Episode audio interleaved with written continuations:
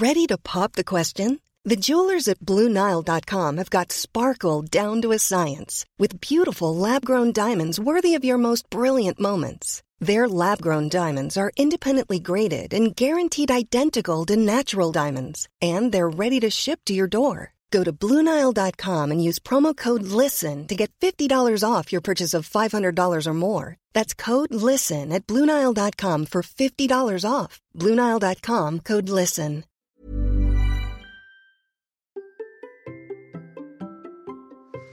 Est-il possible de traverser la France en courant et en nageant? Mon invité va essayer de nous le prouver. Allez, c'est parti.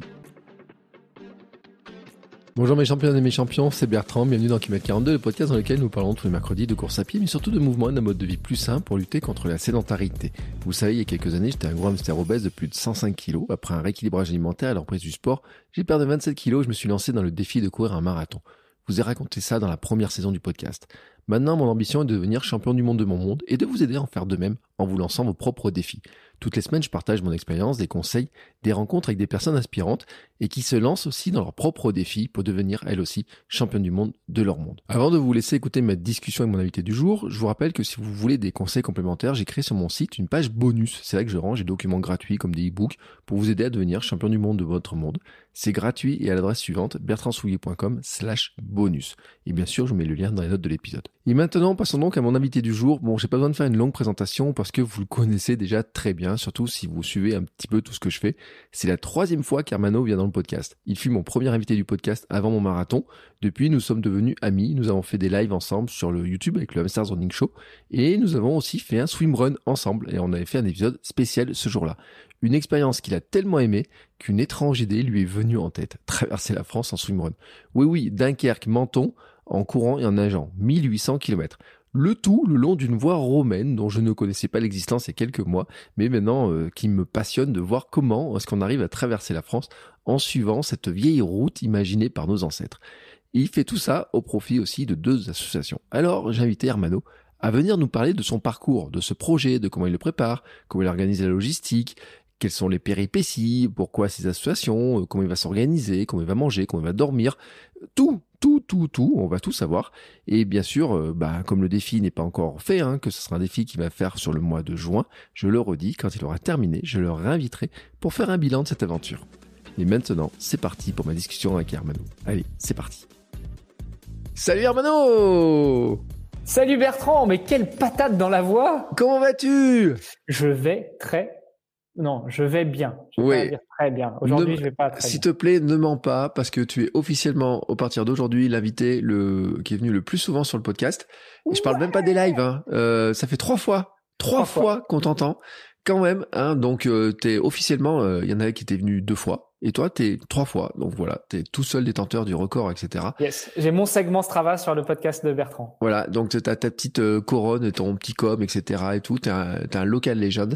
Euh, donc on va peut-être pas faire les présentations. Je me rappelle pas trop quand est-ce que t'étais venu la première fois. Si ce n'est que c'était la saison 1 du podcast. T'étais l'un des premiers invités. C'était pour parler tes conseils avant mon marathon de Paris. Alors autant te dire que c'était il y a il y a combien de temps? Il y a deux ans de ça? Bah oui. deux ans, euh, trois ans, 2019, trois ans, 2019. Donc il y a trois ans, t'étais venu, hein. Qu'es-tu devenu depuis Bon, on a fait un swimrun ensemble il y a deux ans, un an et demi? Ouais. Eh, mais du coup, en fait, ça fait quatre fois Bertrand que je passe dans le podcast parce que avant le marathon de Paris, ap- euh, après le marathon de Paris pour débriefer. Et euh, ah non, t'étais non, on avait débriefé podcast. chez toi, on avait débriefé Ouais, chez toi en fait. vrai, autant voilà. pour moi. Bon, et voilà. euh, donc, donc, on va le répéter juste en quelques mots. Tu as 10 secondes pour te présenter. Ok, Hermano Di Micheli, 42 ans, papa de quatre enfants et euh, époux comblé depuis euh, plus de 20 ans, ancien banquier à Luxembourg. Je me reconvertis euh, en tant que aventurier du quotidien pour reprendre un terme qui était cher et que je me suis aussi approprié. Voilà. Voilà, nickel. Alors, tu l'as dit, c'est intéressant justement. T'étais euh, banquier, t'étais vraiment banquier ou t'étais euh, c'est quoi ce blanc? Euh, bah, En fait, ça dépend ce que tu mets derrière le terme banquier. Je travaillais dans une banque euh, à Luxembourg, dans une banque française. Alors, je n'étais pas dans la banque de détail, c'est-à-dire que j'étais pas derrière un guichet mm. euh, ou euh, dans un bureau en train de recevoir des clients et de les servir sur leur banque du quotidien. Euh, moi, j'étais dans un service, mm. enfin, dans un département où on s'occupe du service pour les investisseurs. je l'ai un petit peu expliqué dans le podcast de, de Seb à côté de mes pompes où j'ai été invité il y a quelques semaines aussi.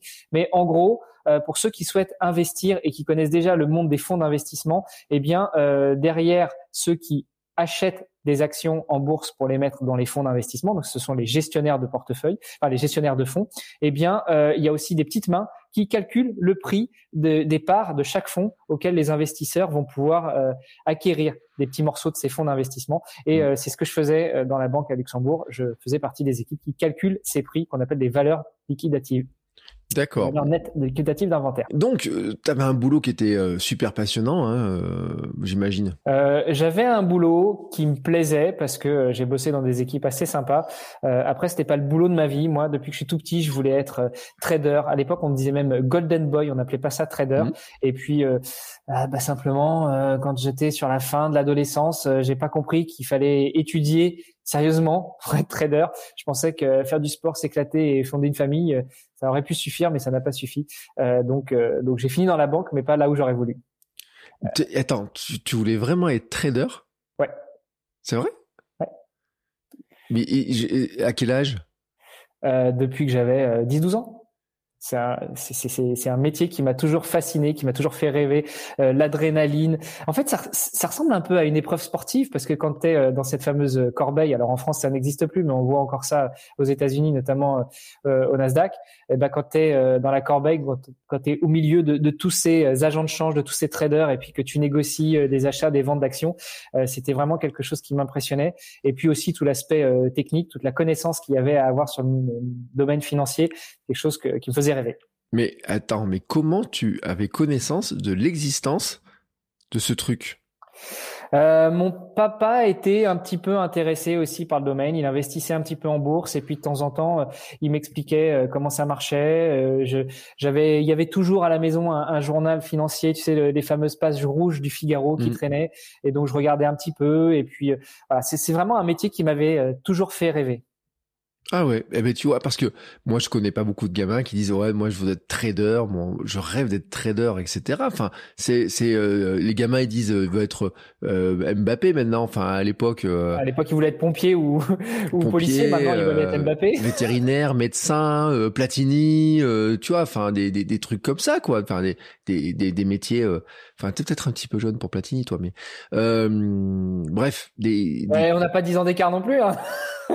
ouais, mais bon, euh, tu vois, moi dans ma jeunesse, mes mes, mes idoles de, de ma jeunesse quand je jouais quand je quand je jouais au foot, c'était les Girondins de Bordeaux, tu vois. Et à l'époque, on avait des des gars, mais ceux, qui écoutent et qui ont mon âge, ils vont se rappeler, tu vois, les frères Viovic. Euh, ah, Tigana, Giresse, tu vois, c'était une, une, époque formidable, tu vois, de, du foot incroyable, etc., dans lequel il n'y avait aucune tricherie avec les années baises à Bordeaux.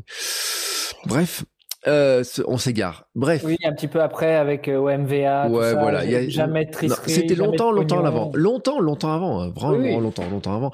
Tu sais, ils avaient des gros manteaux de fourrure et tout. C'était à l'époque du foot. Vraiment, euh, bon, on rigole, hein, mais euh, vraiment, c'était un espèce de business un, petit peu bizarre. Mais vraiment trader. Tu vois, donc tu voulais être trader. Donc finalement, tu te retrouves banquier à ta manière, on va dire, hein, finalement. Ça. Et là maintenant, tu ne l'es plus. Non, mais pourquoi?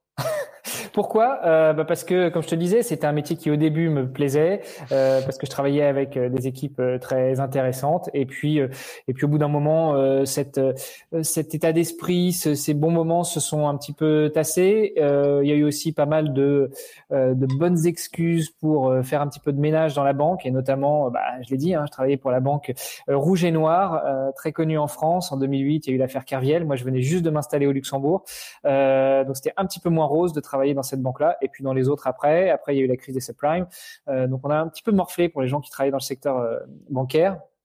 Et, euh, et puis après, j'ai eu des petits problèmes de santé aussi qui m'ont fait rester un petit peu loin du bureau pendant quelques temps. J'ai eu quelques accidents de la route en vélo aussi. Et il y a eu beaucoup de prise de conscience. Et puis aussi, des fois, au détour de l'écoute de quelques podcasts, eh ben, j'ai découvert des gens comme Bertrand Soulier ou comme, ou comme d'autres qui sont très inspirants et puis qui m'ont fait aussi, je pense, réfléchir sur sur ce que je faisais, sur donner un sens à ma vie et que finalement ce que je faisais au quotidien c'était pas exactement ce dont je rêvais. Et donc, à ce moment-là, toi, tu te dis, tu te dis quoi? Qu'est-ce que je fais? euh, à ce moment-là, euh, quand j'ai cette espèce de prise de conscience, bah déjà c'est violent en fait. Euh, as une, ouais, j'avais, je venais sur la, une quarantaine d'années. Tu te dis, bon, c'est bon, c'est la crise de la quarantaine. Dans, dans six mois, ça va passer. Euh, je me tournerai vers autre chose. Et puis finalement, ça passe pas. Et puis finalement, tu commences à faire un peu plus attention à ce que tu manges, au sport que tu pratiques. Euh, tu as envie d'évasion autrement, plus que d'aller t'éclater au bureau et puis de te faire des semaines de 80 heures. Et alors oui, tu es bien payé, mais en fait, c'est plus vraiment ce que enfin j'avais plus la flamme en fait pour ça. Euh, et puis euh, et puis après quelques lectures sont passées par là aussi et notamment un certain euh, Rich Roll dont tu parles très souvent euh, qui il faut le dire la lecture de son livre m'a véritablement inspiré. Et, et, et ça m'a ouvert les yeux ou, les, ou, certains chakras sur sur cette histoire de de, de, se reconvertir, de se réinventer, de se retrouver euh, via le sport et via l'aventure. Alors c'est aussi une chose que tu prêches beaucoup dans ton podcast et, et je te, je te l'ai dit, hein, tu n'es pas anodin aussi à, à, tout ça, ce nouvel état d'esprit. Euh, et, euh, et, voilà. Et du coup, euh, je me suis demandé euh, ce que je pourrais faire pour être plus en accord avec euh, ce nouveau mode de pensée. Mm. Alors déjà, il y a eu un petit peu plus de sport, il y a eu une réorientation de mes de mes objectifs sportifs parce que pendant quelques années, j'avais un petit peu mis le sport en pause. Et puis quand j'ai voulu reprendre des objectifs, notamment dans le triathlon, ça s'est pas forcément bien passé parce que souvent ma tête a été dire bonjour au bitume, ou ma tête ou, ou ma clavicule. Mm. Euh, et du coup, euh, bah, du coup, je me suis dit que le triathlon était peut-être pas forcément un truc qui était fait pour moi à 40 ans. Et puis j'ai découvert euh, euh d'autres choses, et notamment euh, avec un copain, on s'est fait un swimrun en septembre 2020. Et, euh, et là, ça a été un nouvel amour dans le sport. Euh, j'ai découvert un sport que j'apprécie beaucoup, euh, où, euh, où, finalement ça reste une discipline enchaînée, mais où on prend on prend beaucoup de plaisir et en plus de par l'essence même du swimrun, qui est un sport qu'on pratique à deux. Enfin, on est plusieurs pendant la compétition, mmh. mais en tout cas on est deux à être en théorie accrochés l'un à l'autre. Euh, eh bien, je trouve que ça crée une, une, certaine émulation et un certain bonheur, un certain plaisir de partager une expérience avec quelqu'un. Voilà, comment Ironman au luxe devient swimrun au luxe? Mais en fait, il faut que tu enlèves le luxe maintenant. Bah oui, il faut que j'enlève le luxe maintenant parce que je serai plus au luxe dans, ces, dans quelques mois.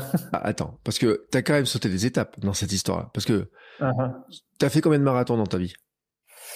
Je sais pas, une quinzaine. Une quinzaine. Ouais. Tu as fait un half?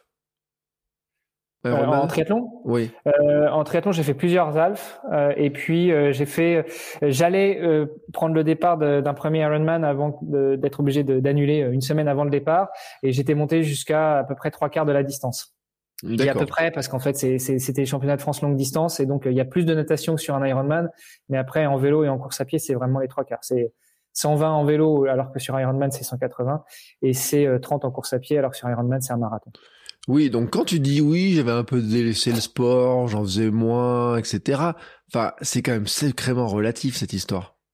Non, bah écoute, j'ai délaissé le sport parce que clairement entre 2010 et 2018, j'ai presque plus pratiqué de sport. Je courotais un petit peu de temps en temps, euh, mais il y avait euh, il y avait plusieurs euh, excuses pour ainsi dire à ça. Enfin, je me trouvais plusieurs excuses.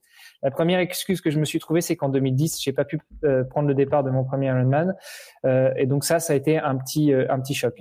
Euh, la, le non départ de ce premier Ironman, il venait concomitamment à des problèmes de santé et notamment des problèmes de, de baisse d'acuité visuelle, qui ont fait que ça devenait difficile d'envisager de continuer à faire du vélo. En parallèle de ça, euh, mon troisième enfant était né et il avait des problèmes de santé, donc ça prenait aussi pas mal de, euh, de temps et de, de préoccupations et, de temps de cerveau disponible. Donc toutes ces choses-là ont fait que, en fait, de 2010 à 2018, j'ai vraiment laissé le sport de côté. Pour schématiser, je devais courir peut-être deux fois par semaine. J'avais pris une quinzaine de kilos par rapport à mon poids de forme de 2010. Donc euh, voilà, j'étais plus en mode gros dodu que ou gros hamster que, que véritable sportif. Et puis quand j'ai voulu reprendre le triathlon en 2018, j'ai été confronté à ces petits problèmes de, de circulation sur mon vélo. Oui, on va le dire, t'as pris une bagnole. Euh, non, la première fois, j'ai pas pris une bagnole. Je suis tombé tout seul. oui, t'es tombé tout seul et après t'as pris une bagnole et magie du truc. En plus, c'est toi qui es en tort. Et en plus, c'est moi qui suis en tort. Oui, bah ça, c'est la loi luxembourgeoise. Déjà, si t'es pas luxembourgeois, tu es sûr que tu vas manger. Et, et j'avais encore un échange avec euh, celle qui était censée être mon avocate et défendre mes intérêts. Bref, passons. Euh, elle me dit, bah oui, mais vous avez pas mis votre bras pour signaler que vous vouliez doubler la voiture. Donc même si la voiture, elle vous a écrasé, bah c'est de votre faute. Oui, non mais quelle idée aussi. Enfin, euh, le Luxembourg, franchement, hein, quelle idée ils ont aussi de laisser les gens rouler à vélo quand même. Hein, hein, il y a tant de bagnoles, des belles bagnoles, etc. Vous rouliez tous en Mercedes. Euh. Bah là pour le coup c'était un gros 4x4 Isuzu. Hein, donc moi je suis rentré dans la bagnole, j'étais j'étais bien haut, enfin j'étais bien bas par rapport à la voiture. Ouais. Mais bon. Si ça avait été une petite Clio, je serais peut-être passé au-dessus. Là, je l'ai bien mangé la voiture. Bref, donc euh, tu te retrouves comme ça. On dit bon le vélo, on le range. Euh, bon, je sais pas en plus de même pas dans quel état il est. Il doit plus rouler cet engin-là. Ah non, mais le vélo, le vélo est mort. Et c'est ça qui me qui me tue parce qu'en plus c'était c'était vraiment un vélo euh, très affectif pour moi. Je l'avais racheté à mon ancien entraîneur quand j'étais à Rouen, donc au Rouen Triathlon. Je l'avais pas payé extrêmement cher, mais mais c'était vraiment un, prix de cœur parce que je mmh. l'avais racheté. ça avait été c'était un vélo qui avait été fait sur mesure. il avait été euh, il avait été réajusté pour moi. Euh, il faisait presque partie de mes, mes, débuts en longue distance en triathlon, donc c'était vraiment euh, le vélo que, que j'aimais par-dessus tout. Voilà, il est pas cassé en deux, mais le cadre est abîmé, je peux plus rouler avec. Franchement, ces automobilistes, ils n'ont aucun respect. Un vélo qui a une telle qualité, qui a été fait sur mesure, qui est d'une vitesse, d'une précision, qui a été réajusté à toi, etc. Il y a un mec avec son 4x4, il roule dessus. Et en plus, on le félicite et on lui dit, le mec avec le vélo, il vous a mis votre 4x4. Franchement, il exagère. Non mais. Non, je pense qu'on, je pense qu'on l'a pas félicité parce que je suis encore vivant. Si, s'il m'avait envoyé sur le bord, il aurait peut-être reçu des fiches. Non, je suis ironique, je suis. On en, on en plaisante, mais euh, n'empêche que quand on regarde un petit peu l'actualité, le vélo, etc., il y a quand même deux domaines en ce moment qui m'énervent un petit peu, mais on en parlera dans d'autres trucs, mais euh, c'est euh, les, les voitures et les cyclistes. Il y, a, il y a un problème de cohabitation et les chasseurs et les coureurs. Il y a un autre problème de cohabitation. Euh, je rappelle, on enregistre aujourd'hui le 25. Il y a une semaine exactement, dans ma région, là à 100 km de chez moi, il y a une, une jeune femme qui était tuée sur un chemin en train de marcher par une chasseuse de 17 ans. Hein, donc euh, juste pour repositionner un petit peu le truc. Euh, et euh, voilà, donc il y a deux, c'est deux, trucs qui sont un petit peu énervants quand même. On, se dit dans notre pratique, on est tranquillement, etc.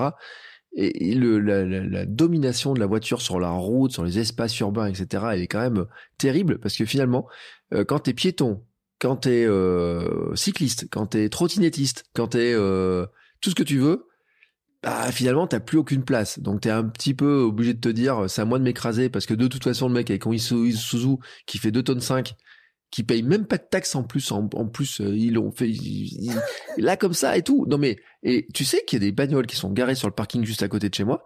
Ma fille elle doit pouvoir passer dessous. Ouais. presque sans se baisser maintenant. Tellement ils sont hauts et tout. Enfin je dis sans se baisser. Le jour on a regardé quand même elle arrive elle dépasse pas le capot pour mm. montrer un peu le danger pour les piétons et pour les vélos, c'est vrai comme tu disais, euh, si t'as quand t'arrives en vélo, euh, t'es pile à hauteur des pare-buffles et compagnie, donc bref, voilà. Bon, donc tout ça nous amène quand même à un moment donné où tu te dis, tu deviens le Ironmanolux devient le Swimrunolux. c'est ça. Pour l'instant, mais de là, franchement, de là à te dire maintenant, je vais me faire un petit défi comme ça, parce qu'on n'a pas parlé encore, mais on va y arriver. Tu te dis, qu'est-ce qui te prend? À un moment donné, tu te dis, il faut que je me lance dans un défi. Alors, je te demande pas de le défi encore, mais qu'est-ce qui te passe dans la tête de te dire, je me lance dans un défi? Je te l'ai dit, il y a déjà l'écoute euh, de certains podcasts et notamment le tien qui est très inspirant et qui m'a donné envie de vivre des aventures, euh, plus que de l'aventure au quotidien, vraiment vivre une grosse aventure. Mm. Euh, et puis, il y a eu la lecture du livre de Rich Roll, qui est en français euh, L'ultra marathon m'a sauvé, mm. et, euh, et en anglais, euh, je ne sais plus, mais. Euh, Which Roll Non, il y, a, un titre. Bon, bref, le petit livre jaune. D'ailleurs, j'avais déjà fait la, la, relation entre le petit livre jaune de Rich Roll et le petit livre jaune de Bertrand Soulier. Mm. Chose. et ouais, la lecture de ce livre m'a ouvert les yeux sur beaucoup de choses. Déjà, quelqu'un qui qui était très sportif dans sa jeunesse qui était plutôt très introverti et qui s'est découvert via le sport et qui après le sport, enfin je dis après, en fait, choisit une université relativement à ses ambitions sportives, parce que clairement, euh, il a intégré le cercle des nageurs de Stanford, et l'université de Stanford parce qu'il voulait devenir nageur olympique et que mm. à cette époque-là, c'était là qu'il y avait les meilleurs du monde. Euh, et, et, finalement découvre les joies entre guillemets de la vie euh, universitaire et tombe euh, dans l'alcoolisme, si ce n'est plus. Il n'en parle pas forcément très ouvertement dans son livre, mais je pense qu'il n'y avait pas que l'alcoolisme à ce moment-là. Il le dit, il le dit, il le dit. Il prenait de la blanche. Hein Attends. Il le dit, il était drogué, euh, il était, il était, il avait tout ce qu'il fallait pas, le, le, petit gars là. Euh, bon, plus alcoolique que drogué, mais il le dit à un moment donné. Hein. ouais, quand, quand, il était jeune, je pense qu'il mm. était un peu drogué. Après, euh, sur la fin, sur 30-40 ans, je pense qu'il était surtout euh, très, très alcoolique, très dépendant à l'alcool. Mais donc voilà, ce gars qui se sentait pas très bien dans sa peau en fait, et, et qui a rencontré l'alcool et autres et autres déboires, qui se sentait mieux finalement bah, dans ces excès-là. peut-être parce que ça lui faisait sauter son syndrome de l'imposteur, peut-être que ça lui faisait sauter ses inhibitions, peut-être que ça ça lui permettait d'être un petit peu moins introverti et que euh, et ben il contrôlait plus puis en même temps ça lui permettait de se sentir bien parce que euh, bah, parce qu'il y avait plus ces barrières qui mmh. l'empêchaient qui le freinaient. Euh, et puis jusqu'au moment où il a, alors même si il n'est pas devenu un grand avocat, même s'il n'a pas forcément tiré profit de cette de ce passage à Stanford, il a quand même été avocat, il a quand même une entre guillemets une belle vie où il a touché de l'argent, même si c'était un gros alcoolique qui, euh, je pense, était très malheureux dans sa vie euh, jusqu'au moment où, euh, bah, c'est le pitch du livre. C'est qu'à 40 ans, il n'arrive plus à monter au deuxième étage de sa maison pour voir ses gosses, en l'occurrence, c'est son beau-fils, et il se dit que, bah, quand ils auront 18 ans, il sera peut-être même plus encore vivant, quoi et, et qui se lance, euh, il se lance, il se relance dans le sport et puis du sport, il se lance dans l'aventure avec son copain, avec qui il se lance dans le Epic Five, qui est finalement cinq Ironman d'un coup euh, sur les terres d'Hawaï, qui est un petit peu la, la source de, de l'Ironman. Je dirais pas du triathlon, mais vraiment de, de l'Ironman. Euh, et alors je suis pas alcoolique, je suis pas drogué, euh, j'ai eu une belle vie, donc je me reconnais pas forcément dans euh, dans, dans, ces dans ces excès-là de Rich Roll, mais plutôt dans, dans le fait que il y a des moments où je me sens pas à ma place, euh, je me sentais pas super heureux dans tout ce que je faisais euh, et je me sentais pas épanoui dans euh, dans certaines de mes entre guillemets missions de vie. Et, et c'est là que je me suis dit, bah, en fait, je crois qu'il faut que je vive une aventure une grosse aventure. Et donc euh, euh, faire des compétitions, c'est bien, j'en ai déjà fait plein et à chaque fois c'est un super moment parce que bah, parce que comme quand on va à l'entraînement au club, on n'est pas tout seul, on partage des moments avec d'autres. Mais en fait, je veux pas, je veux pas me créer une aventure avec d'autres. Je veux me créer mon aventure pour moi euh, et avec moi-même pour me recentrer, pour savoir où sont mes limites et pour les dépasser. Et, c'est là donc que tu commences à avoir une idée en tête. Mmh et exactement. Et comment, alors, parce que là maintenant, il est temps de le dire, comment tu as cette idée-là? Parce qu'il y a plein d'aventures possibles autour de toi. Tu peux faire plein de trucs, plein de trucs, plein de trucs, plein de trucs. Mais pourquoi celle-ci? Pourquoi celle-ci? Euh, bah Parce que, euh, souviens-toi, c'était euh, fin septembre 2020, on venait de faire un swimrun tous les deux, et, j'aimais bien l'expérience swimrun. c'était un petit peu à la croisée entre le triathlon et, un nouveau sport. Euh, c'était une discipline enchaînée et je me suis dit, bah c'est finalement quelque chose que même si j'en ai fait qu'un, c'est quelque chose que je connais un petit peu euh, et donc j'ai envie de me lancer dans une aventure autour du swimrun. Euh, je suis franco-italien, j'ai euh, travaillé ces 15 dernières années au Luxembourg, qu'on peut assimiler un peu au Benelux, et je voulais essayer de me faire une aventure, euh, une aventure qui relierait un petit peu tout ça, c'est-à-dire le Benelux, la France et euh, mes origines italiennes. Mm. Bon, à la base, j'étais parti sur quelque chose de beaucoup plus grand, beaucoup plus long, beaucoup plus euh, peut-être improbable dans un premier temps. Euh, et puis après c'est la magie d'échanger avec des gens comme toi des gens comme Seb des gens comme euh, comme euh, Greg Runner aussi euh, d'aller piocher des infos pour euh, arriver à, à, imaginer à construire ce défi dont on dont on va parler qui se cantonne sur finalement sur un mois plus que partir sur quelque chose d'énorme qui aurait pu durer six mois ou un an comme l'a fait par exemple enfin comme est en train de le faire Marie Léoto ou alias l'outil runner qui finalement traverse le monde en courant. Oui, mais enfin d'un autre côté, euh, est-ce que toi, tu aurais vraiment pu partir, faire le tour du monde en courant, avec tes enfants, Ah, mais non, mais c'est bien pour ça que c'est quelque chose que j'aurais pas euh, que recadrer les choses sur un mois, c'était une bonne idée parce que j'étais parti sur quelque chose de plus grand, mais euh, il y a plein de paramètres qui rentrent en jeu. Il y a la préparation euh, et puis pendant le, le, temps même du défi en fait euh, de, de l'aventure, il y a euh, comment est-ce qu'on fait euh, quand on a des enfants, quand on est marié et puis un point bête aussi, mais je suis pas millionnaire, donc comment on fait pour avoir de l'argent, pour vivre et pour contribuer à la vie de la famille? Oui.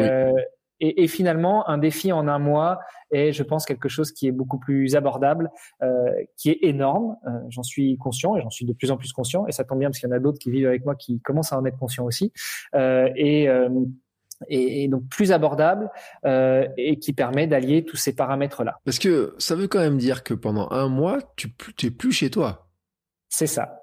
Tu plus chez toi. Donc déjà, niveau logistique, c'est un truc un peu spécial.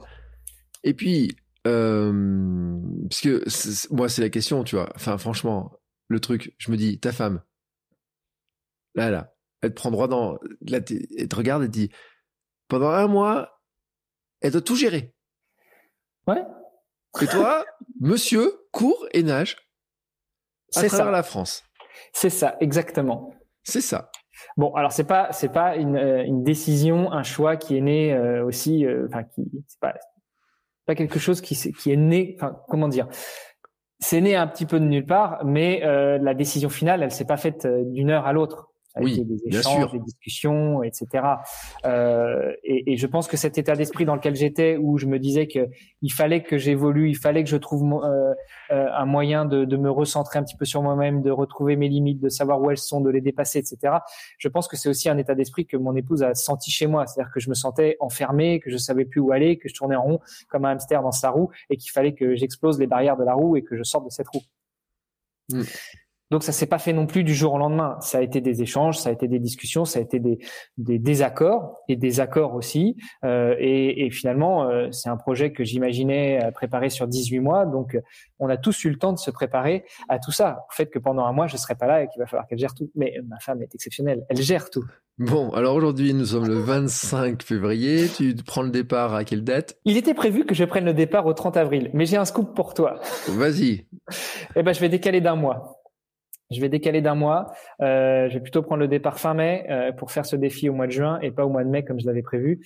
Euh, tout simplement parce que euh, bah, ça fait partie de la préparation d'un gros défi comme ça. Euh, je pars pas sur quelque chose qui est organisé dans le cadre d'une compétition ou dans le cadre d'une, je sais pas si on reprend euh, par exemple une Marine Leleu qui a fait l'enduro et qui a une date, une fenêtre et puis c'est maintenant mmh. et c'est pas autrement. Là, moi, mon défi, je peux le placer un petit peu quand je veux. Il est un peu glissant et donc j'ai des petits soucis de au niveau du genou, euh, j'ai fait tous les examens. Là, au moment où on enregistre, euh, ça fait deux heures que je suis sorti de chez le médecin, donc je sais exactement ce que j'ai, je sais comment je vais pouvoir résoudre le problème. J'ai pu en profiter pour déjeuner avec mon coach ce midi, donc on a recadré un peu tout ça et on s'est mis d'accord que mois de juin, ce serait euh, une bonne alternative. Ça permet entre guillemets de rattraper les deux semaines et demie là où j'étais à l'arrêt en termes de course à pied, et puis de reprendre progressivement pour augmenter en charge euh, jusque mars-avril et puis décharger un petit peu sur mai et être frais pour le départ en juin. Parce qu'il faut le dire quand même, c'est que tu as fait des mois de, tu as fait des semaines de préparation. Là, là, mais t'as enchaîné des, au mois de janvier, t'as enchaîné combien de bornes? Euh, mois de janvier, j'étais sur 130 euh, bornes par semaine. Ouais. Euh, et, et, février, j'avais commencé à attaquer des semaines à 150, mais, mais j'en ai fait qu'une. J'ai pas été plus loin parce que bah, j'étais blessé. Oui, donc ça fait un gros volume à tenir pendant euh, plusieurs mois. Oui. Pour arriver finalement, il faut, il faut, enfin, faut y une histoire de fraîcheur, etc. Et pour l'instant, on n'a toujours pas dit ce que tu allais faire. Hein. Non. Donc, on n'a toujours pas dit. Euh... Je te laisse me guider. Hein, moi, je réponds aux questions. Hein. Non, non, mais euh, moi, je, franchement, j'ai mon truc. Tu sais, euh, c'est le l'aventure comme ça. Là, on, on, prépare le terrain. Tu sais, aujourd'hui, mon script, c'est le script de l'aventure du héros. Alors, l'aventure ne se terminera pas aujourd'hui parce que je te le dis déjà, tu seras réinvité après ton défi ou je sais pas quoi pour nous raconter comment ça s'est passé et comment euh, tu pensais que ça allait se passer et comment finalement ça s'est réellement passé. Donc, ça sera en deux épisodes, tu sais, c'est un peu okay. euh, voilà. Donc, tu tu auras la auras une, une, petite couronne de plus comme étant la local legend de, de, du podcast. Mais ce que je veux dire par ici, c'est que là, on fait un peu durer le suspense, etc. Mais tu t'en vas donc à partir du mois de, tu m'as dit sur le mois de mai? Non, juin. Juin, juin je pardon. Je y aller en mai, mais j'irai en juin. Voilà, sur juin, Au mois de juin, monsieur va aller se balader sur les routes, comme ça, tranquillement, en courant et en nageant. C'est ça. Pour faire combien de kilomètres? Alors, pour faire, euh, pour faire une variation autour du 18, parce qu'il y aura 1800 km de course à pied, Mmh. il y aura 180 km de natation, Mm. et si les calculs de Koumut sont bons, il y aura à peu près 18 000 mètres de D+. D'accord. Et le 18 juin, tu fais quoi? je sais pas, va falloir que je fixe ça. Euh, Va bah, falloir faire. faire bah, Je te fais un appel. Hein Ça va on fera un appel. Ce jour-là, on fait un appel. Ça sera l'appel de euh, spécialement. euh, on fera un live. On fera un live Instagram. On fera un live pour euh, l'appel. euh, je sais pas où tu seras. Tu sais où tu seras d'ailleurs? Euh, le 18 juin, euh, ouais, j'aurais passé, euh, j'aurais passé Lyon. euh, je serai un petit peu en dessous de Lyon. Ah, mais tu seras même pas très loin, dis donc. Non, je serai pas très loin de chez toi. Tu pourras même prendre la voiture et venir me faire un coucou. Écoute, si je me débrouille bien, que je trouve un vélo, je pourrais même venir te voir en vélo. Euh, J'espère parce que d'ici là, tu auras déjà ton gravel normalement. Ouais, alors ça, c'est pas gagné pour l'instant. C'est qu'un détail. Non, mais en plus, non, je, je le dis parce qu'on m'a proposé de me prêter un vélo, etc. Donc, euh, euh, faut que ça se, dé- faut que sur le mois de mars, hein, faut que ça se décante un petit peu ces histoires-là. Mais pour l'instant, c'est vrai que je ne roule pas, je ne roule pas, je n'ai pas attaqué ma préparation, etc. Euh, mais il faut voir aussi que j'ai mal au dos, j'ai ma sciatique, etc. J'ai tous ces trucs-là qui euh, sont pas très bons. Donc là, je suis en phase de de euh, refabrication un petit peu de mon équilibre de, de sportif. Euh, donc, tu pars d'où? Je pars de Dunkerque. Pour Ouais. schématiser, parce que en, en audio c'est pas facile, euh, je pars de Dunkerque, je descends quasiment tout droit direction Arles, et à Arles, je tourne à gauche et je vais à la frontière franco-italienne à Menton. Tac. Et ça, ça, c'est, ça suit la voie. Ça suit la voie romaine Agrippa, enfin l'ancienne voie romaine, parce Mm. que maintenant elle n'existe plus, elle a été souvent recouverte notamment par des nationales. Donc ça suit l'ancienne voie romaine Agrippa, d'où le nom de ce défi qui s'appelle Agrippa 2022. Voilà. L'idée quand même que je me dis, c'est comment tu as l'idée de choisir cette voie Agrippa. Parce que bon, Dunkerque. Tu pars en courant ou en nageant à Dunkerque? Non, l'idée c'est à Dunkerque, c'est de mettre la, la dose de natation du jour, et puis tant qu'à faire, de relier deux, deux mers. Donc euh, à Dunkerque, je pars en nageant, je longe, Mhm. la, je longe la plage pendant euh, pendant deux trois kilomètres de natation, et puis après euh, je me change et je pars euh, en courant. D'accord. Et là, donc, tu cours dans les terres. là. Mais tu, tu as nagé quand, en fait, dans cette histoire? Et ben l'idée c'est de nager tous les jours. Donc en fait euh, là on est en train de, de finaliser le parcours. Euh, D'ailleurs c'est euh, Knack qui qui a pris ce, ce cet élément, ce détail pour ainsi dire entre guillemets parce que c'est pas un détail mais, mais ce, ce paramètre en charge. Euh, et donc l'idée c'est de faire 60 km par jour de course à pied et puis de nager tous les jours. Alors jusqu'à Lyon ça va être de la nage en piscine parce que euh, bah déjà je suis pas un saumon donc je remonte pas les cours d'eau hein. Euh, et puis euh, et puis parce que bah il y a pas beaucoup de cours d'eau en fait entre Dunkerque et Lyon en ligne droite. Il y en a quelques-uns mais il y en a pas beaucoup là. Après Lyon, il y en a beaucoup plus notamment pour aller jusqu'à la Méditerranée. Donc Dunkerque Lyon de manière générale, ça va être soit piscine, soit plan d'eau. Je pense notamment au plan d'eau du Canada à Beauvais, qui est un endroit magnifique où j'ai déjà fait euh, trois fois le triathlon euh, sprint de Beauvais. Et, euh, et, un petit coucou à Christophe d'ailleurs, qui est euh, du côté de Beauvais. Euh, mais voilà, on, est en train de bosser, de revoir un petit peu aussi le, le tracé pour pour s'assurer que le tracé passe par soit des plans d'eau, soit parte ou arrive à des piscines. Oui, parce que c'est pas évident cette histoire-là quand même de dire euh, oui, je fais un swimrun à travers la France, etc. Si on regarde le, géographiquement et tout le monde se rappelle, tout le monde se rappelle, hein, Les cours de collège? les cours de collège, les rivières, les fleuves, la ligne de séparation des eaux, tout ça, tout ça, tout ça. Il y a un moment donné, les eaux, elles partent du centre de la France vers le nord, et puis à un autre, elles partent du centre de la France vers le sud. C'est ça. Toi, par principe, déjà, il y a un moment donné, tu sais que tu peux pas prendre les rivières parce que déjà, c'est des grands fleuves avec un courant qui est énorme. Et en plus, comme tu dis, t'as beau être frétillant, t'es pas un saumon qui est capable de les remonter. Exactement. Donc, c'est, donc, c'est, c'est pas évident à calibrer cette histoire-là parce que dire je vais nager tous les jours, c'est-à-dire qu'il faut aussi que t'aies une carte des piscines, euh, des horaires de piscine, tu cales tous les trucs comme ça, là. C'est ça. Alors, si on reste dans l'esprit swimrun, euh, on peut aussi se dire que bah, finalement, euh, je suis pas obligé de nager le matin, courir et puis euh, nager le soir, mais je peux très bien euh, partir en courant, Mm. nager euh, une demi-heure dans une piscine, me changer, remettre mes affaires de course à pied, enchaîner sur une partie course à pied, et puis trois heures après, retourner nager dans une autre piscine. Mm. Bon, ça multiplie un petit peu la logistique, ça multiplie les coûts aussi, parce que bah, c'est bête, mais mais bah, faut compter d'entrée à la piscine, mm. mais c'est faisable. Euh, mon idée, euh, on a quand même la chance en France d'avoir un beau maillage en termes de piscine. Euh, mon idée, c'était nager dans les piscines un jour sur deux. Je m'explique. m'explique. Quand je nage un matin, mmh. je cours, mmh. et puis le soir, je nage pas puisque j'ai nagé le matin. Mmh. Et le lendemain, je ne nage pas le matin, mais je nage le soir dans une autre piscine. Ça permet de diviser par deux le nombre de piscines nécessaires. Tu comprends? Euh, mais ça va dépendre aussi de euh, du tracé et de euh, si on trouve une piscine ouverte au moment où j'arrive, parce que c'est pas rare que les piscines, bah, t'en as qui ferment à 16 heures. Mais si j'arrive à 18, bah, c'est raté, ils vont pas la réouvrir pour moi. Euh, donc voilà, c'est des points qu'il faut que je remette sur sur l'itinéraire pour m'assurer qu'il y aura bien une piscine soit sur l'itinéraire, soit au départ ou à l'arrivée. Et, et, et attends, s'il y a un auditeur qui t'entend, qui a une piscine chez lui, euh, ouais, non, alors ça, j'ai déjà pensé, mais honnêtement, euh, 6 km dans un bassin de 10 mètres, ça va être compliqué. Ah, parce qu'en plus, t'étais fixé Oh là là, 6 km et tout. Euh... C'est-à-dire que tu dois faire 6 km tous les deux jours, en fait, en natation. Ouais, bon, si, en fait, en natation, je me suis pas fixé de distance, mais j'aimerais bien rester sur cette variation autour du 18. C'est plus sympa, ça fait une petite histoire à raconter, tu vois, 1800, 18 000 de D+, et puis 180 euh, natation.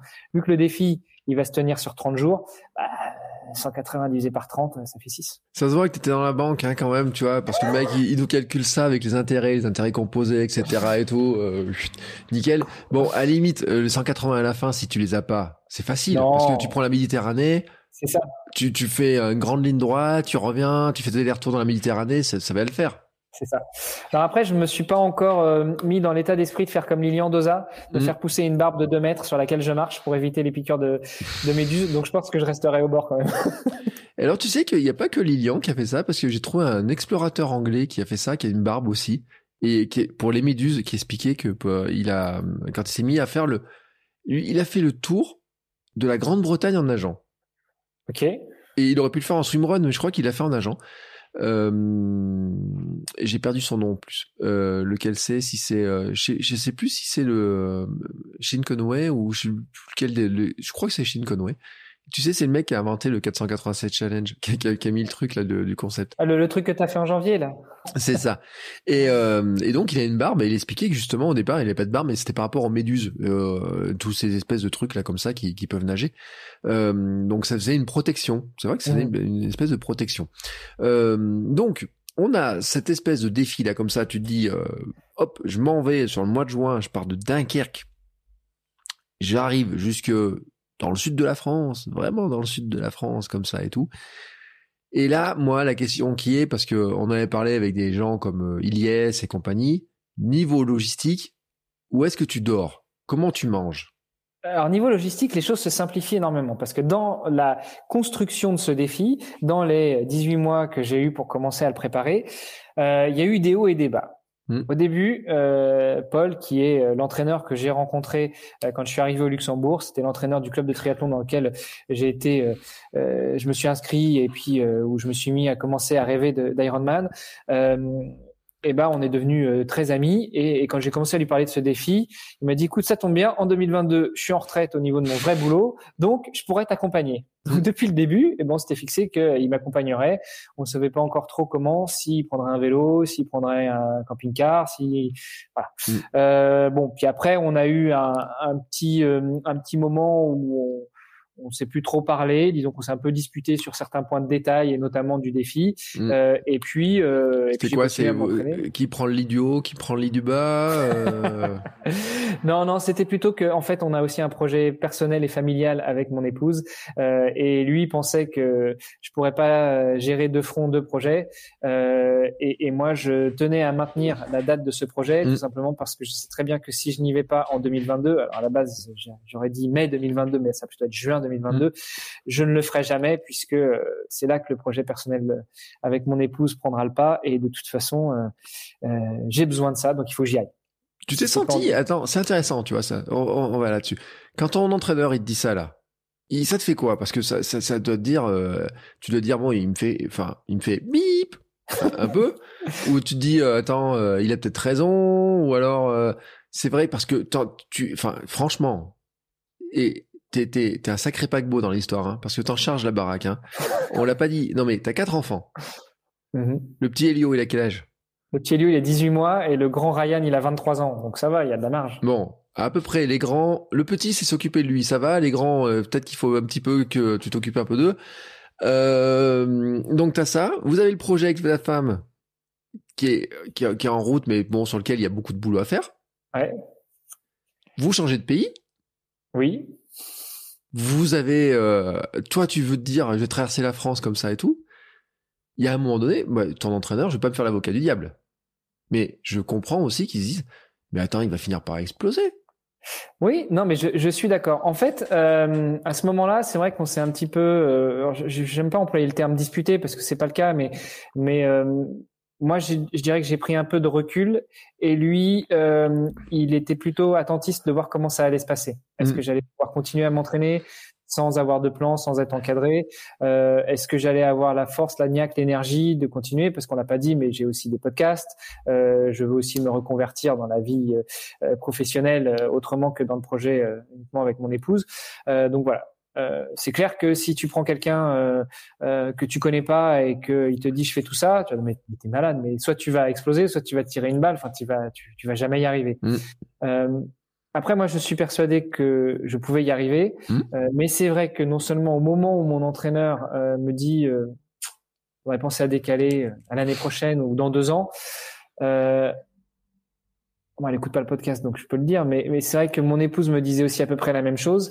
Euh, j'ai pris un peu cher, Mm. euh, sur, euh, notamment sur ma confiance en moi. Mm. Euh, mais, comme je te l'ai dit tout à l'heure, je suis persuadé qu'il faut que je fasse ce défi, qu'il faut que j'aille au bout de mes limites. Alors peut-être que je le finirai pas. Peut-être que au bout de deux semaines, euh, je vais, me, je vais me réveiller un matin, je pourrais plus me lever, je me serais pété quelque chose, je me serais tordu une cheville, peut-être que j'aurais pris une bagnole qui passe par là, et que j'aurais pas signalé mon intention de tourner à droite et euh, hein, bon, voilà. Non mais non mais euh, peut-être que j'irai pas au bout, mais je sais qu'il faut que je prenne le départ et que j'essaye et, et que euh, j'apprenne où sont mes limites et que je les dépasse. Euh, et ça, il faut que ce soit fait maintenant parce que en 2023 ou en 2024 ou en 2025, euh, ce sera plus possible. Donc, bon, là, forcément, c'est sûr. Non, mais après, c'est important, ces histoires de confiance, parce que, enfin, c'est vrai que ça te tombe un peu sur le coin de la figure quand même, tu te dis ça et tout. Donc, on en revient à cette histoire de logistique. Il y a un Mhm. moment donné, t'as plus vraiment de coach, mais toi, t'as ton projet qui continue à avancer. Ton coach, ça. finalement, il revient? Euh, ouais, mais alors attends, je vais te faire l'histoire quand même euh, en entier. Donc j'ai plus de coach, euh, donc je m'entraîne tout seul et puis je me dis bon au niveau logistique ça va être un peu plus compliqué que ce que j'avais prévu. Donc je me mets à rêver euh, de faire un petit peu comme fait euh, Marie Léoté dont on a parlé tout à l'heure, c'est-à-dire de prendre une poussette, tu sais les grosses poussettes euh, Iron Bob, euh, et puis euh, mettre mon matériel dedans et puis aller euh, d'hôtel en hôtel en poussant euh, ma poussette euh, tous les jours. Enfin, d'hôtel en piscine, en hôtel. En... Ouais. Euh, et puis, bah voilà, je continue à m'entraîner, euh, je monte en charge. Euh, je commence à me dire qu'il va peut-être falloir que je trouve une poussette pour mettre des briques dedans pour pouvoir m'entraîner à pousser quelque chose avec du poids, parce que courir sans rien ou à la limite courir avec un sac à dos et Mm. courir en poussant une poussette ou en tirant une carriole, c'est pas la même chose, c'est pas le même effort, c'est pas le même. On, on ne, je trouve plus les mots. On ne convoque pas les mêmes groupes musculaires. J'ai Mm. trouvé une belle expression. Donc, Ouh, ça Euh, fait expert, ça. Ouah. euh, attention. Ouh, hein. et donc euh, voilà, je modifie un petit peu mon entraînement. Euh, puis, je sais pas, hasard de, de, de, de la vie euh, fait que, euh, enfin c'est pas tout à fait un hasard, mais voilà, je recroise mon entraîneur et puis on prend un café et puis on discute et puis euh, et puis en fait c'est comme si on s'était pas vu là, depuis euh, depuis trois jours quoi. Mm. Et puis il me dit bah t'en es où ta prépa? Bah écoute ma prépa j'avance voilà, je monte à 100 km par semaine, euh, je commence à chercher une poussette, une solution, les hôtels, je les place sur le parcours et tout. Et puis là il me dit mais non mais moi je t'ai dit que je t'accompagnais, pourquoi tu cherches des hôtels? Donc on y va, on continue. Euh, et puis il me dit bah en fait j'ai réfléchi mais l'hôtel c'est bien mais si je prends un vélo euh, quand on va quand tu vas courir et que je te suis en vélo ok je serai à côté de toi mais tu vas être trempé. Moi je serai trempé. S'il pleut euh, ça va pas être confortable ni agréable ni pour toi ni pour moi. Donc pourquoi pas opter pour la solution du camping-car. Mm. Voilà. Euh, on dort dans, la- dans un camping-car tous les soirs. Et puis euh, bah moi je te rejoins à des points étapes Donc on dit, euh, je sais pas, tous les 10 ou 15 kilomètres, euh, je cours et puis je retrouve au 15e kilomètre plus loin et puis on fait le ravitaillement, on refait les niveaux euh, d'huile, d'essence, etc. Euh, et puis je repars pour 15 bornes et je le retrouve 15 bornes après. Donc voilà, c'est c'est l'option qu'on a choisie, c'est-à-dire euh, camping-car Mm. pour se déplacer, déplacer le matériel et, euh, et dormir. Parce qu'il y a un truc tout bête, mais quand on parle du matériel, par exemple, ne serait-ce qu'en termes d'hydratation. Ouais. Et on en parlait justement ce midi avec mon coach quand on a mangé ensemble. Mm. Est-ce que tu sais combien on a estimé de besoins en eau pour ce mois de défi? Ah, écoute, attends, attends. Moi, je vais te dire un truc. C'est facile. C'est un multiple de, 100 de 180. C'est- C'est c'est très, très, très, très, très, très simple, cette histoire. C'est à peu près 180 litres d'eau à boire, plus environ 1800 litres d'eau pour prendre ta douche, pour te rincer après chaque trempette dans des lacs qui sont totalement euh, hors de contrôle parce que dessus, tu passes dans des centrales nucléaires, tu passes dans des trucs comme ça, etc. Voilà, non, il faut quoi? Il faut, il faut, euh, il faut 20 litres d'eau par jour? Euh, non, on était parti. Alors juste en, en termes de, de réhydratation, pour moi, euh, ça fait, ça, on considérait déjà 6 litres par jour. T'as vu Euh, Je t'ai dit 180 litres d'eau pour boire. T'as vu ouais, T'as vu ouais. Eh, Donc eh, 6 eh. litres fois 30 jours. 180 Non mais je te l'ai dit, je viens de te le dire. Mais oui. Non mais écoute, écoute. Et donc c'est tout bête. Mais ça c'est juste pour me réhydrater moi dans mon défi. Donc en plus si si Paul a soif, enfin, il va falloir qu'il boive aussi. Ouais, Voilà, il va ça, c'est un falloir. détail ça. Donc il va Enfin, au falloir. mois de juin, franchement, il y a des chances qu'il fasse chaud. Hein. il, a- peu. il peut faire chaud quand même. hein. Donc il va falloir, euh, bah c'est tout con, mais il va falloir trimballer 180 bouteilles de flotte. Et ça sur un vélo, c'est un peu compliqué. Alors que euh, si tu pars avec un Oui, camping-car, mais là tu demandes à la knack, knack. Tu demandes, tu dis, fais-moi passer par des cimetières. pourquoi par des cimetières? Parce que, alors ça, c'est un truc que les gens doivent savoir. Si vous partez à l'aventure, que vous cherchez de l'eau, passez par le cimetière. Il y a dans tous les cimetières, il y a de l'eau fraîche avec des robinets d'eau systématiques. Ouais, mais c'est pas forcément de l'eau potable. C'est quasiment à coup sûr. Je peux te garantir. Tu peux demander à ceux qui partent à l'aventure. Normalement, j'aurais dû avoir un invité euh, que j'ai. euh, Enfin, on n'a pas enregistré, mais j'espère qu'on enregistrera. Mais tu peux demander à des filles UFO et compagnie, à des gens comme ça, et d'autres qui te diront c'est le le point de passage dans les cimetières. C'est un truc qui est peut-être pas assez connu, hein, comme ça. Et les mecs, ils te dérangeront pas. Tu sais, il y a personne qui va te regarder. Ils vont pas Ouais. te taper sur l'épaule en disant, "Eh, t'es en train de piquer mon eau" ou quoi que ce soit. les cimetières, il y a quasiment tous les cimetières, je peux, parce qu'il y a des fleurs à arroser et tout, ont des, de l'eau, avec des robinets d'eau, de- d'eau potable, etc., parce que c'est branché sur le truc. Donc, euh, je te le dis quand même, hein, tu peux Non, placer, mais- si tu vois un cimetière avec ta soif, regarde dedans, tu verras, t'as un robinet. Et moi, j'ai vérifié parce que j'ai j'ai des cimetières autour de la maison. Il y a systématiquement, ils ont des robinets d'eau qui sont là pour arroser, tu sais, vers les entrées, etc.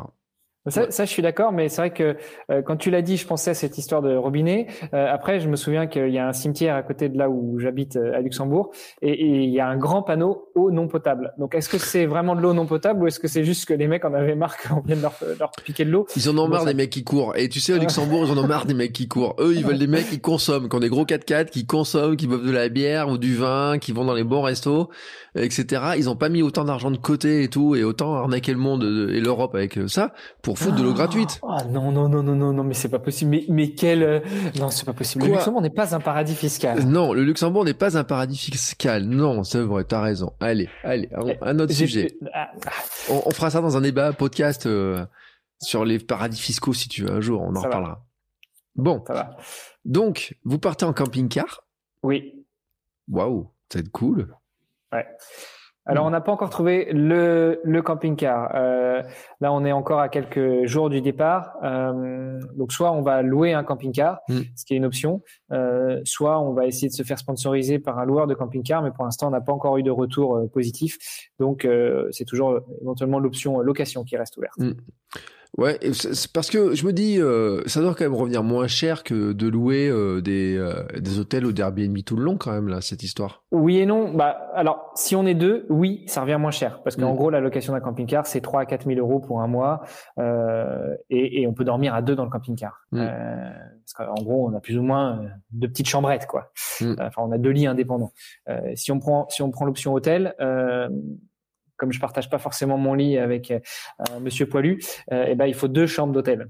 Et, et, là, on n'est plus sur le même budget parce que si on considère entre euh, la chambre d'hôtel et la nourriture 100 euros par jour par personne, bah, ça fait 200 euros sur 30 jours, ça fait 6000 euros. Mm. Le budget est rapidement fait. Donc effectivement, ça coûte un peu moins cher en camping-car. Mais dans l'hôtel, on met pas l'essence, alors que dans le camping-car, on met l'essence. Oui, c'est ça. Et euh, de notre côté, après, euh, bon après dans le camping-car, tu peux cuisiner aussi, enfin, euh, parce que c'est ça après mon autre question, c'est euh, le ravitaillement. T'as prévu, tu sais ce que tu vas manger? Parce qu'en plus, faut le dire, faut le dire. Ce que nous a pas dit Armano, ce qu'il nous a pas dit, mais moi je le sais, c'est qu'en plus t'as un régime alimentaire un peu spécial quand même. Bon, un peu spécial, écoute, pas si spécial que ça. Disons que je suis presque végétalien, presque parce que j'ai gardé j'ai gardé le fromage.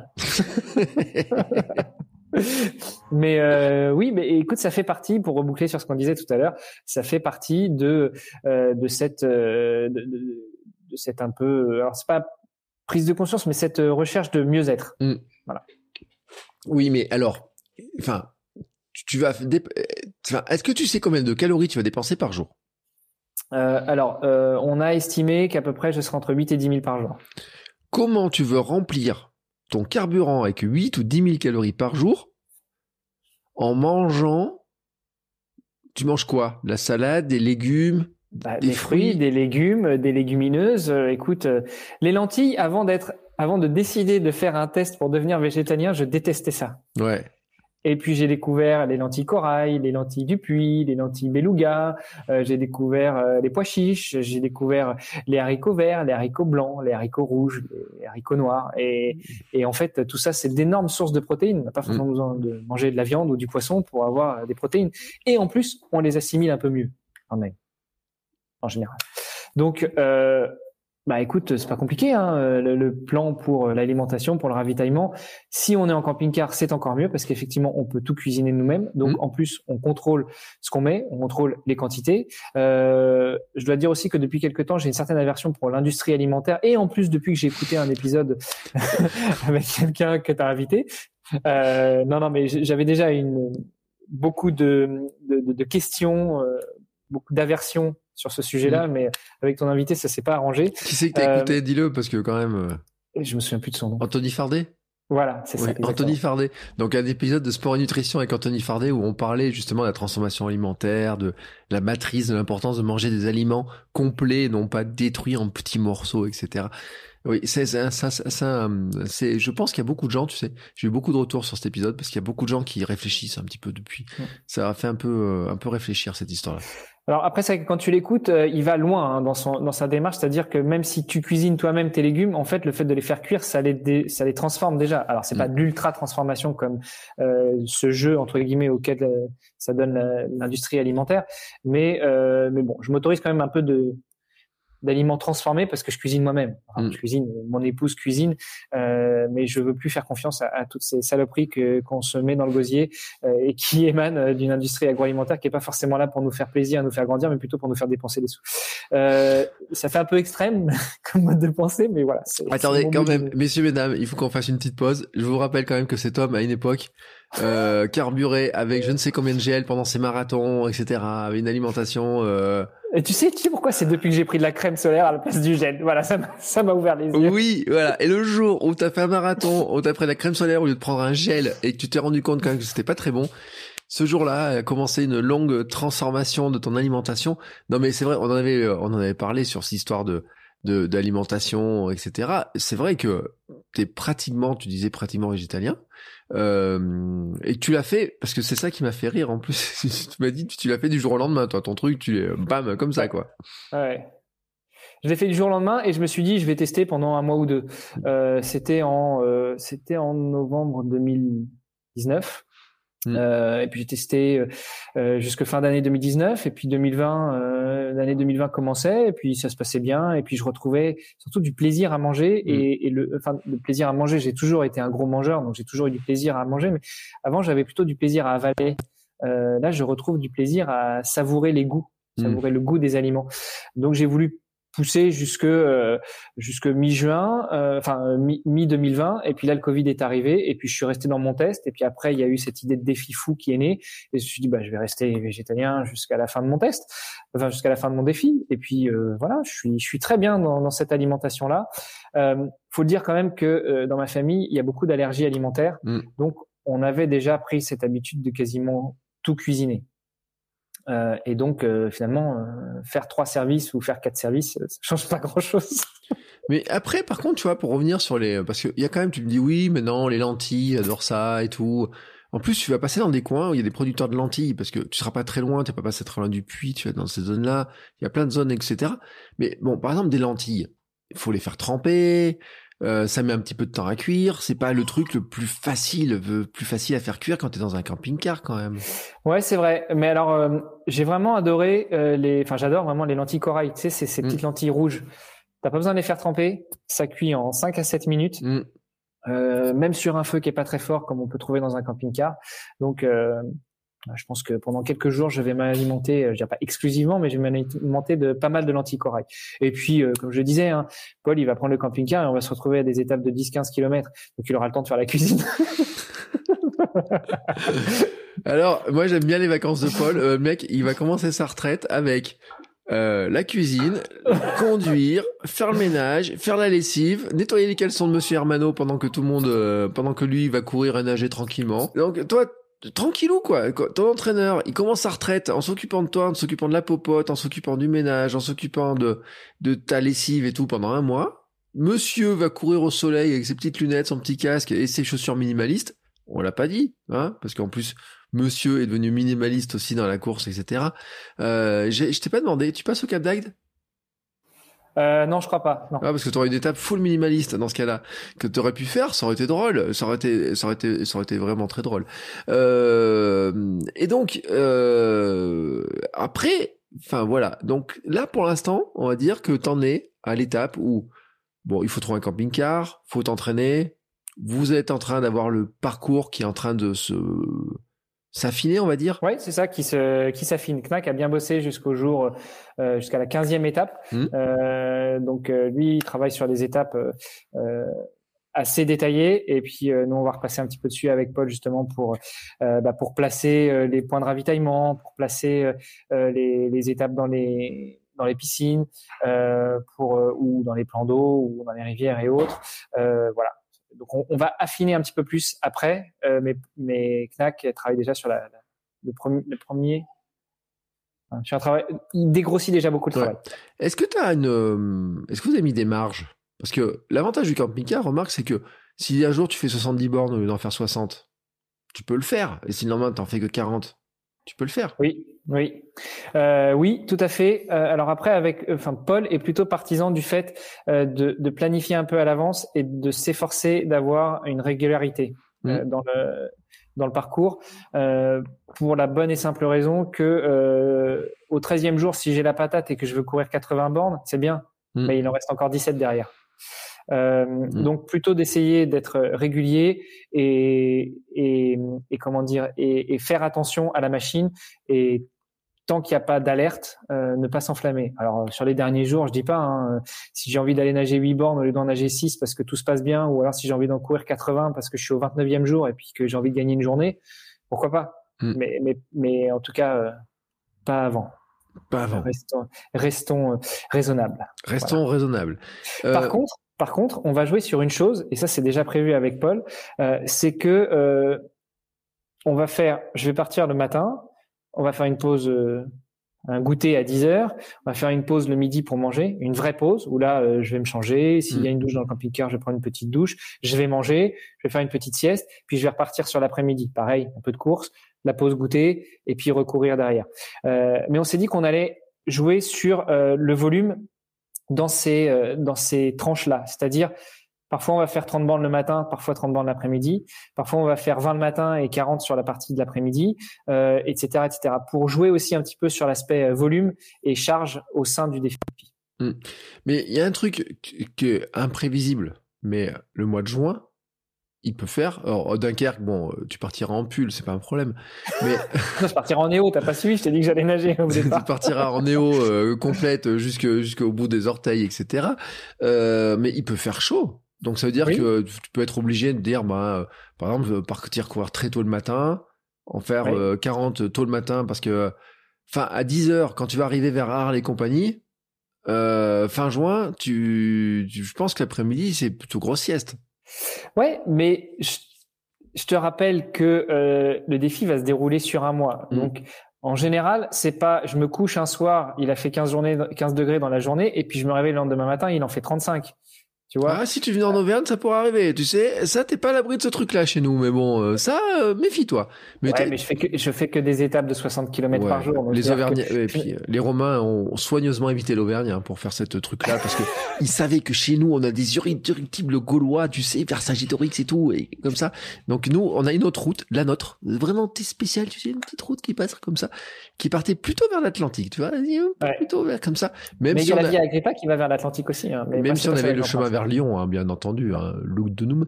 Euh, mais bon, bref, euh, non, mais c'est vrai que cette histoire de météo, c'est imprévisible parce que de toute façon, du, ça, tu peux pas le prévoir cette histoire-là. Non, tu peux pas le prévoir. Et c'est aussi une des raisons pour laquelle, comme je disais tout à l'heure, on opte plutôt pour la solution camping-car parce que mm. il peut faire très chaud, mais il peut aussi pleuvoir euh, pendant quatre jours d'affilée. Mm. Et donc, euh, finalement, moi, de toute façon, je courrais, euh, qu'il pleuve, qu'il neige, au mois de juin, j'y crois pas trop, mm. qui vente. Mais euh, mais par contre, euh, pour celui qui me suit, euh, s'il reste sous la flotte pendant quatre jours, ça va être une horreur. Donc il aura le camping-car, il sera au chaud, il sera il sera couvert, etc. Il n'y a pas de problème. Et puis oui, c'est imprévisible. Ça fait partie des difficultés du défi, mais comme je te dis, je doute que du jour au lendemain, je prenne 20 ou 30 degrés d'un coup. Donc j'aurai aussi le temps de m'habituer entre guillemets à ce changement de climat entre le nord et le sud. Quand on est en voiture et qu'on fait euh, Dunkerque Arles, on le fait en, 10-12 heures. C'est sûr que le matin tu montes dans la voiture, euh, il pleut et le soir euh, tu arrives à Arles, c'est grand soleil et puis le mm. soleil n'est pas encore couché, qui fait encore 25 degrés. Quand tu cours 60 km par jour, t'as pas cette variation quand même climatique du jour au lendemain. Oui, bon, ça c'est sûr. Euh, il y a un truc qu'on D'accord, tu me l'accordes la réponse? Je, te l'accorde. Je t'accorde la réponse. Je veux bien te l'accorder. Euh, on valide, on valide la réponse. Hein, de toute façon, je t'ai dit, je le répète, euh, comme tu reviendras après pour nous raconter comment ça s'est passé, on vérifiera point par point si ce qui s'est passé ça s'est passé comme tu avais prévu ou pas. De toute mhm. façon, il y a forcément de l'imprévu, sinon ça ne serait pas une aventure, mais un voyage organisé. Euh, et, donc... et même dans un voyage organisé, on sait jamais ce qui peut se passer. Regarde ceux qui sont partis en voyage organisé en Ukraine en ce moment. Ouais, mais là, bon, ils, un petit, ils avaient un petit peu annulé un petit peu leurs vacances un petit peu à l'avance. Euh, il y a une question que je me pose, c'est que est-ce que Knack te fait passer par toutes les brasseries sur lesquelles il y a un passage ou pas pour que tu lui ramènes une bière à l'arrivée? Euh, il pourrait, mais ça aussi c'est un truc qu'on n'a pas dit, c'est que je bois plus d'alcool non plus depuis deux ans. Bam, voilà. En fait, comme dirait mon père, je suis devenu chiant. Quoi. Je mange plus de viande, je mange plus de poisson, je bois plus d'alcool. Euh, je pense qu'à faire du sport, euh, euh c'est un point de vue. Et, et t'arrives chez ton père J'ai pas besoin de ramener de bière. et t'arrives chez ton père, ton, ton truc là? Non, non, je vais passer euh, pas très loin de chez mon père, mais je vais pas arriver. Tu t'arrêtes pas, en fait. Il est, entre Nice et Cannes, donc il est un petit peu avant Menton. Ouais, donc tu t'arrêtes pas, tu continues tout droit, et euh, tu te dis, ah, il faut que j'arrive jusqu'au bout. Euh, donc, non, parce que Knack, et on va l'avoir bientôt, Knack, parce que je l'avais invité, mais j'attends qu'il finisse son, son, défi à lui, là, dans, avec son vélo et tout. Et on a dit qu'en mars, il y aura un épisode avec lui, donc on, on l'aura. Euh, toi, tu attaques le mois de mars. Tu seras le premier épisode du mois de mars, en fait. Pour te oh, dire, quel honneur. Tu te rends compte. C'est le mois de mon 42e anniversaire, en plus. Ouais, punaise. Et ouais, tu vois. il y en a pour leurs 42 ans, ils auraient fait un marathon. Mais toi, tu vas faire, euh, traverser la France comme ça et tout. Non, mais franchement, c'est beau. Et ce qu'on n'a pas dit, c'est que tu le fais aussi pour des bonnes causes. Bah oui, parce que tant qu'à faire, déjà aller chercher euh, le dépassement de soi, aller euh, euh, titiller ses limites, voire même les dépasser, euh, je veux pas le faire que pour moi. Donc je voudrais, euh, je voudrais défendre deux causes qui me sont chères. la première, c'est une association qui lutte contre le cancer des enfants, enfin plutôt qui lève des fonds pour lutter contre le cancer des enfants et qui s'appelle Imagine for Margot. et puis la deuxième, c'est une association qui éveille les consciences au changement climatique. Et qui s'appelle Une bouteille à la mer. Euh, alors peut-être que tu vas me poser la question de pourquoi ces deux associations-là. Écoute, j'ai pas été chercher très loin. Hein. La première, euh, j'ai un copain euh, qui, euh, qui a perdu son fils qui avait 16 ans justement d'un cancer du, du cerveau, d'une tumeur au cerveau, et, et je m'étais toujours dit qu'un jour je ferais quelque chose en son honneur pour lui rendre hommage. Et, et comme dans mes collègues aussi bien professionnels que sportifs, il y avait le fondateur de l'association Imagine for Margot qui lui aussi a perdu sa fille adolescente d'un cancer eh bien euh, voilà, c'était euh, c'était déjà tout tracé, tout trouvé. Et puis la deuxième parce que j'ai reçu euh, Mathieu Navillo dans un de mes podcasts qui s'appelle Dans les vestiaires et c'est fondateur de l'association Une bouteille à la mer. Et voilà, depuis que depuis que je l'ai reçu et que j'ai découvert le magnifique travail qu'il faisait, je lui ai dit que je soutiendrais d'une manière ou d'une autre. Donc je soutiens ces deux causes-là. D'accord. Comme ça, c'est important de le dire. On le dit aussi, hein, c'est qu'il y a un site agrippa.me. Alors il y a deux P à Agrippa. Hein, faut, oui. faut bien le préciser. sur lequel il y a les liens hein, de pour les pour pour ce que pour même t'aider aussi parce que oui. Euh, tu le dis, hein, euh, t'es pas Crésus, euh, ça coûte un petit peu de sous cette histoire-là, donc on peut te soutenir. Oui, on peut me soutenir euh, via euh, la plateforme Patreon, euh, patreon.com slash hermano, euh, ou via une autre plateforme qui s'appelle Kofi, mm. que j'ai découvert il y a, y, a, pas très très longtemps, qui est très sympa et en plus qui a l'avantage d'écouter beaucoup moins cher que Patreon. Parce que Patreon, ils t'annoncent qu'ils prennent entre 8 et 12% soit, mais ça c'est que la première partie des frais. Parce qu'il y a aussi des frais de transaction, puis il y a aussi des frais de conversion de devises, et puis il y a aussi les frais de trucs de machin de bidule. Ce qui fait que j'ai un copain qui a mis une grosse contribution mensuelle sur Patreon, et, et quand on en discutait pour euh, que je le remercie chaudement pour sa contribution. Il m'a dit mais attends mais moi c'est pas ce que je donne, je donne juste 20% de plus. Euh, donc euh, j'ai regardé du côté de chez Kofi et Kofi en fait ils sont soit à 0 soit à 1,8% qui est la commission que prend PayPal. Mmh. Et il faut le dire aussi, Kofi a un gros avantage, c'est que Kofi on peut faire du one shot et on n'est pas obligé de faire de l'abonnement, on peut faire du one shot. Euh, moi, ça fait partie des plateformes où j'avais regardé aussi Kofi en me demandant si on pouvait pas euh, migrer et si euh, l'avenir, l'évolution du rassemblement de mes différents patrons ne se ferait pas sur Kofi. Même si il n'y a pas les podcasts privés sur, il n'y a pas le flux privé de podcasts, donc ça c'est un petit questionnement que, que j'ai, mais qui est une plateforme qui est intéressante pour tous ceux qui ont des projets. je rappelle par contre juste l'écriture de Kofi, c'est K-O-F-I Hein, c'est KO-FI. Oui, et c'est encore pire que ça.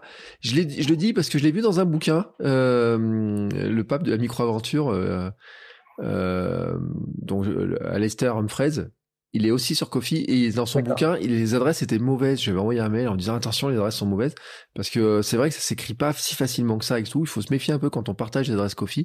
C'est vrai que c'est pas le, ils ont pas lu, ils ont le nom est sympa parce que c'est le principe de offrir un Kofi quoi. Euh, c'est ça. C'est le principe comme ça by Me Coffee, mais par contre, il faut se méfier un petit peu sur l'écriture. Donc je le redis, c'est KO-FI. Bien sûr, il y a tous les liens sur ton site. Je mettrai bien sûr les liens dans les notes de l'épisode. Et puis dessus, on peut voir un bout de tracé. Hein. Sur ton site, il y a un bout du tracé qui, est, qui commence à apparaître. Oui, oui, j'ai pas mis à jour cette page-là et c'est pas bien parce que je, je, voudrais mettre à jour au fur et à mesure, mais euh, mais il y a un bout du tracé euh, qui, qui commence à apparaître. Je vais en mettre un petit peu plus au niveau des étapes. Euh, il y a aussi le communiqué de presse sur lequel on a travaillé notamment avec avec une hamster. Alors j'ose pas dire son prénom parce que je veux pas la mettre mal à l'aise. Donc avec une des membres du Hamster Running Club qui se reconnaîtra, puis les autres la reconnaîtront aussi parce que euh, c'est quelqu'un qui est très actif, notamment dans le cappuccino et qui habite dans le nord de l'Europe. Désolé, tu dois entendre le petit qui hurle. T'inquiète pas, t'inquiète pas, j'ai l'habitude de la maison. Ça va.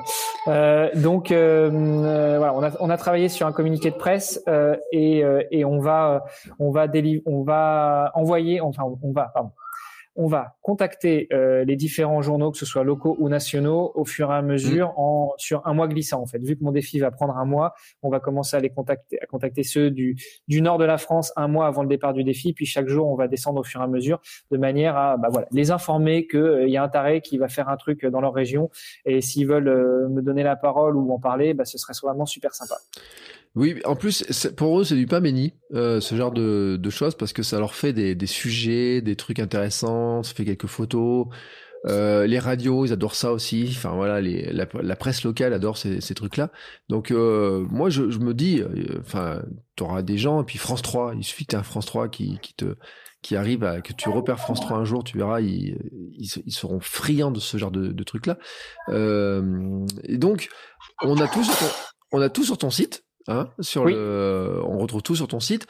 Euh, bien sûr, je t'ai dit, je te réinviterai après pour faire un bilan après. Euh, D'accord. Parce que on va se demander comment ça va se passer, qu'est-ce qui va se passer, etc. Mais peut-être qu'il y a des gens qui aimeraient venir courir avec toi. Ouais. Euh, bah, il n'y a pas de souci. En fait, déjà le, le nom du site, euh, je voulais rendre aussi hommage à Sylvain, euh, qui s'appelle Agrippa parce que bah, c'est le défi Agrippa, mais .me parce que pour ceux qui sont qui, qui, qui, maîtrisent une des langues latines, notamment l'espagnol ou l'italien, bah, finalement Agrippame, ça veut dire attrape-moi. c'est un petit jeu de mots mm. sur sur cette histoire et ça permet de reboucler sur ta question. S'il y a des gens qui veulent faire un petit bout de, de chemin avec moi, qui veulent fouler un peu le bitume, et bah, c'est avec grand plaisir. Moi, on en a parlé au début de cet épisode. Euh, pour moi, le sport, c'est pas que quelque chose de solitaire, c'est aussi quelque chose qui se partage, c'est communautaire. Et donc, euh, plus on est de fous, et, plus je m'éclate. Et ben voilà. Et eh ben écoute, hein, euh, comme ça, on sait tout. Donc sur le site, on a tous les éléments. Il faut juste préciser que la date du départ, parce que sur le site pour l'instant c'est pas bon, mais tu vas nous la repréciser la date? la date, ça va être le 31 mai et, et je vais partir pour, pour fouler cette Via Agrippa tout le mois de juin. Donc 31 mai, départ de Dunkerque, hein, ou euh, à côté de Dunkerque, hein, dans cette zone-là, là, pas très loin. Euh... À Bredune, en fait, exactement, vraiment à la frontière franco-belge. À la frontière franco-belge.